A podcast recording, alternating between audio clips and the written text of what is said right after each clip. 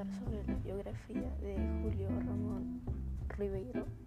Julio Ramón Ribeyro estudió Derecho y Letras en la Universidad Católica del Perú, donde comenzó a desarrollar su, carrer, su carrera literaria, en la que destacó por su dominio del relato, para luego completar su formación en España, Francia y Alemania. Tras viajar por Europa, Ribeyro se estableció en Perú en mil novecientos cincuenta y ocho, entrando a trabajar como profesor para la, para la Universidad de San Cristóbal de Huamanga. En esta época terminó de perfilar lo que sería su primera, novela, su primera novela, Crónica de San Gabriel, con la que ganó el Premio Nacional de Novela. De vuelta a Europa, Ribeyro trabajó como periodista e inició su carrera como diplomático, tanto en la Embajada de París como ante la UNESCO,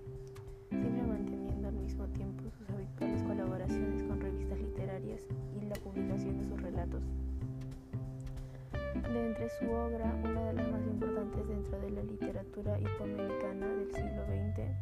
había que destacar obras como Las Antologías, Las Botellas y los Hombres, Los Cautivos, Silvio en el Rosedal o el, princip- el próximo mes me niveló,